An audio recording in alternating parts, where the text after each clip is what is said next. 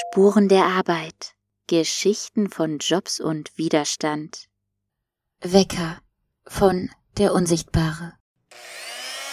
Der Bandschleifer kreischte, das hohe Wimmern zerrte an seinem Trommelfeld. Es begann, das Klappern der Poliertrommel und das pulsierende Surren der Fräsenmaschinen zu übertönen. Zeit, das Schleifpapier zu wechseln. Na, später. Er hielt den kurzen Stahlzylinder in einem 45-Grad-Winkel zum Band, stützte ihn gegen den gusseisernen Schutz und drehte ihn langsam gegen die Richtung des Bandes. Als er fertig war, legte er die abgeschrägte Stange in die Kiste zu seiner Rechten, holte eine neue aus der Kiste zu seiner Linken und wiederholte den Vorgang. Das Geräusch machte die Hitze noch schlimmer. Seine Kleidung klebte eng an seinem schwitzenden Körper. Die Bandschleifenmaschine lief weiter, die Luft drückte schwer, feucht und dick mit fettigem Rauch auf seine Hauch. Seine Kehle juckte und sein Gesicht brannte. Die Luft drückte schwer, feucht und dick mit fettigem Rauch auf seine Haut. Seine Kehle juckte und sein Gesicht brannte. Er drückte den neuen Zylinder gegen das Schleifpapier ein bisschen zu fest und wünschte sich, er hätte einfach den verdammten Riemen gewechselt. Mit einem lauten Pop knackte es. Die Maschine grunzte und kam stotternd zum Stillstand, als sie das Schleifpapier ganz verschluckte. Was zum Teufel machst du da? Ich gebe dir eine einfache Aufgabe und du versaust sie? Die Stimme des Chefs dröhnte von hinten. Der Schlag des Chefs warf ihn zu Boden. Ich bringe dich um, du scheiß Rackneck. Wollte er zurückschreien, aber er bekam seine Zunge nicht heraus. Er krümmte sich und erstickte auf dem schmutzigen Boden, während der Chef mit einem Fuß auf seinem Hals stand. Hoch über ihn aufragend öffnete der Boss seinen Mund und piepte. Sanjay öffnete seine Augen mit einem Keuchen und einem Schreck. Der Wecker piepte immer noch. Er drückte auf den Ausknopf, ging für ein paar Sekunden in sich und sprang dann aus dem Bett. Das war die einzige Möglichkeit, die seelenverschlingende Müdigkeit aus seinen Knochen zu überwinden. Der Dienstag war immer der schlimmste Tag der Woche. Montags fühlte man sich erfrischt und konnte die Arbeit mit Stolz und Begeisterung angehen. Am Mittwoch war der Bergkamm erreicht. Donnerstag war Zahltag. Mit all der Freude, die ein aufgefülltes Bankkonto bereiten kann. Und Freitag war mehr oder weniger das Wochenende. Aber der Dienstag tauchte morgens immer bedrohlich auf. Und das Leben am Dienstag fühlte sich an wie eine nicht ende wollende Tretmühle ins Nirgendwo. Sanjay ließ die warme Dusche über sein Gesicht und in sein Haar plätschern.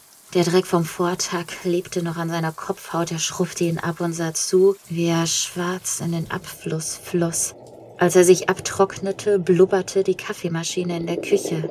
Es war 5.30 Uhr, noch dunkel, und der Bus würde in 15 Minuten kommen.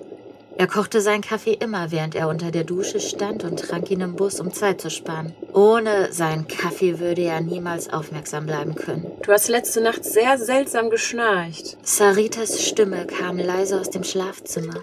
Sanjay schüttelte den Kaffee aus der Kanne in seine Thermoskanne. Es klang, als würdest du ersticken. Vielleicht solltest du einen Arzt aufsuchen. Wenigstens konnte ich schlafen. rief er zurück und schnürte alle seine Arbeitsstiefel. Der Kaffee ist in der Kanne. Wir sehen uns heute Abend. Dir einen schönen Tag bei der Arbeit. Ach, das ist doch alles derselbe Mist. knurrte er und überraschte sich selbst mit seinem Tonfall. Tut mir leid. Ich bin einfach nur müde. Ich habe überhaupt nicht gut geschlafen und muss den Bus erwischen. Schon gut. Wir sehen uns heute Abend. Bis dann. Einen schönen Tag in der Schule.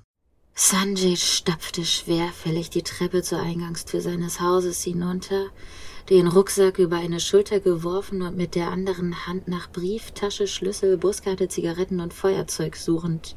Verdammter Mist! Er hatte den Kaffee vergessen. Er rannte die Treppe hinauf, holte die Thermoskanne und eilte zurück zur Bushaltestelle, gerade noch rechtzeitig, um zu sehen, wie dieser Busfahrer Arsch in den frühen Morgennebel hinein wegfuhr. Das taten sie immer, wenn sie sahen, dass man in Eile war. Er ging hinüber zum Taxistand an der Ecke und bat um eine Fahrt zur Metro. Die Sonne ging träge über den Kopf auf, während die Straßenlaternen schweigend vorbeizogen.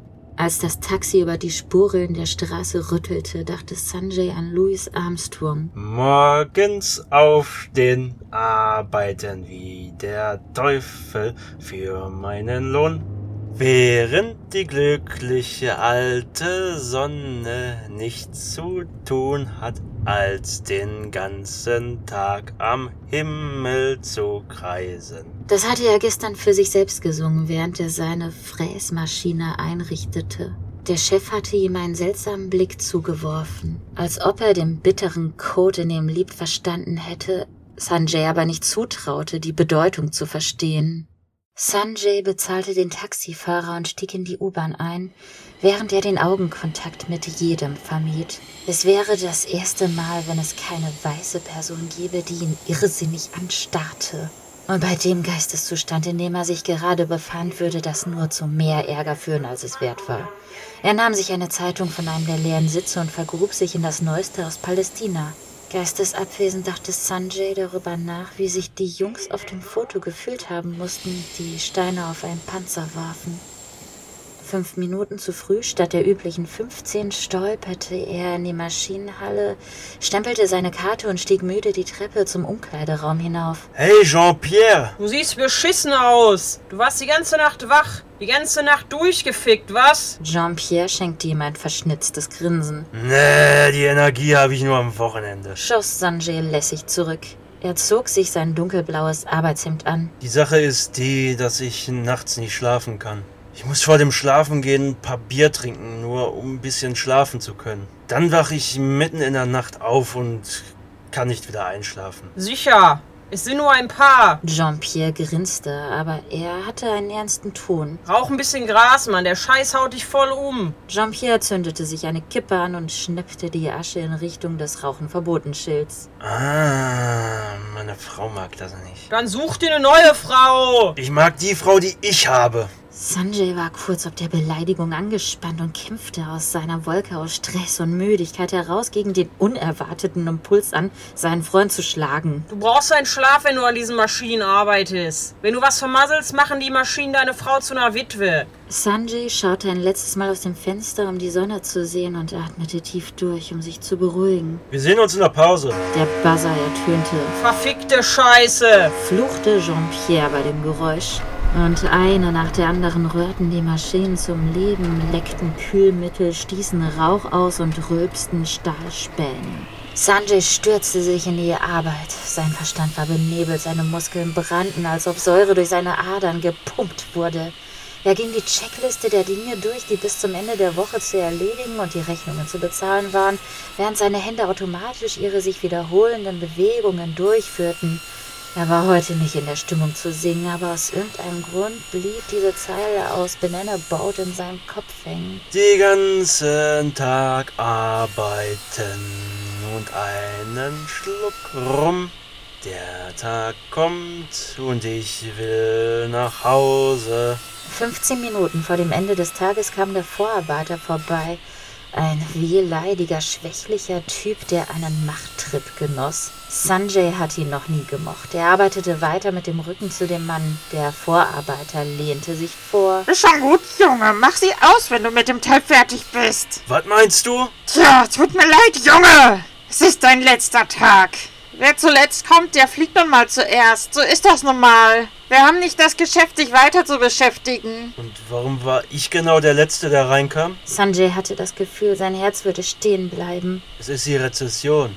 Ich verstehe. Keine Sorge, du kannst dich auf mich verlassen, wenn es um ein ausgezeichnetes Führungszeugnis geht. lächelte der Vorarbeiter mit einem kleinen, kecken, falschen und kicherigen Lächeln. Schieb's in den Arsch, du verdammter weißer Arschkerl von einem Arschkriecher. Jetzt wurde es ihm langsam klar.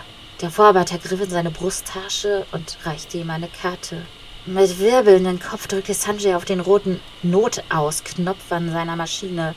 Die Kühlmitteldrüsen stotterten und kamen zum Stillstand.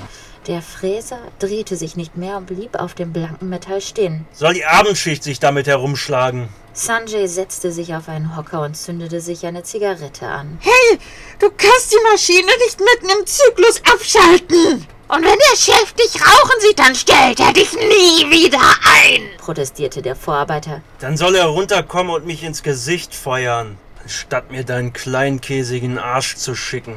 Sein Kopf pochte und sein Herzschlag schnürte ihm die Kehle zu. In Ordnung. Mach, was du willst. Der Vorarbeiter ging zu seinem nächsten Opfer. Die Welt fühlte sich an wie ein Schiff, das in kabbeliger See sinkt. Sanjays Bus nach Hause war überfüllt und jeder atmete seine Luft. Die Wohnung fühlte sich falsch an.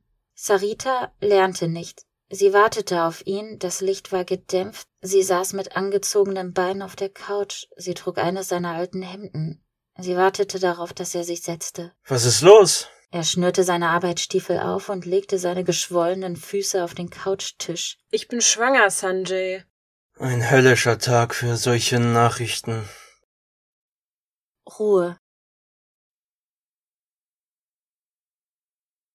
Sanjay nahm seine Füße vom Tisch und pflanzte sie langsam auf den Boden. Er lehnte sich nach vorne und balancierte seine Ellbogen auf den Knien, Ich wurde heute entlassen. sagte Sanjay schließlich mit leiser Stimme. Was willst du tun? Nun, es ist deine Entscheidung.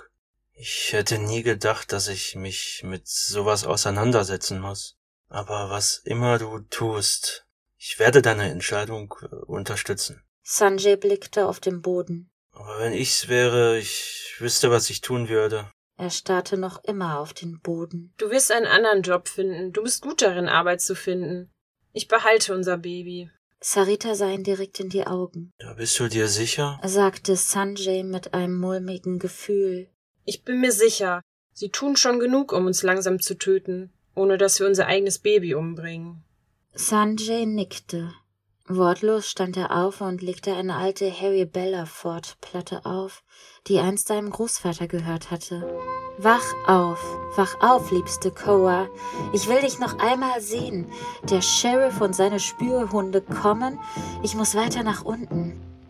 Sanjay bewegte sich zur Couch und legte seinen Arm um Sarita. Er zog sie eng an sich und sagte immer noch nichts.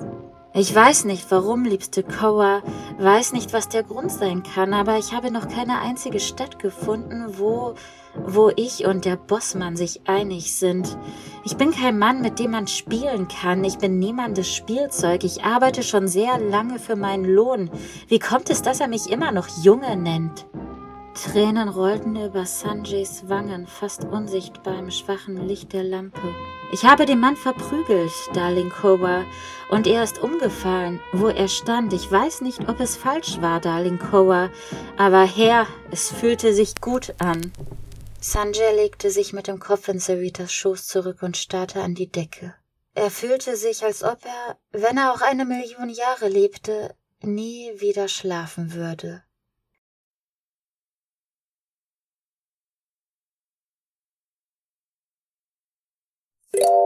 Der Unsichtbare erhielt sein BA in Politikwissenschaft von der University of Alberta, aber er hat sich nicht besonders angestrengt. Seine politische Ausbildung erhielt er dann in den Bekleidungsfabriken und Maschinenhallen von Montreal. Er wohnt jetzt in Toronto, wo er hofft, dem Anspruch gerecht zu werden, ein guter Schriftsteller und ein anständiger Mensch zu sein.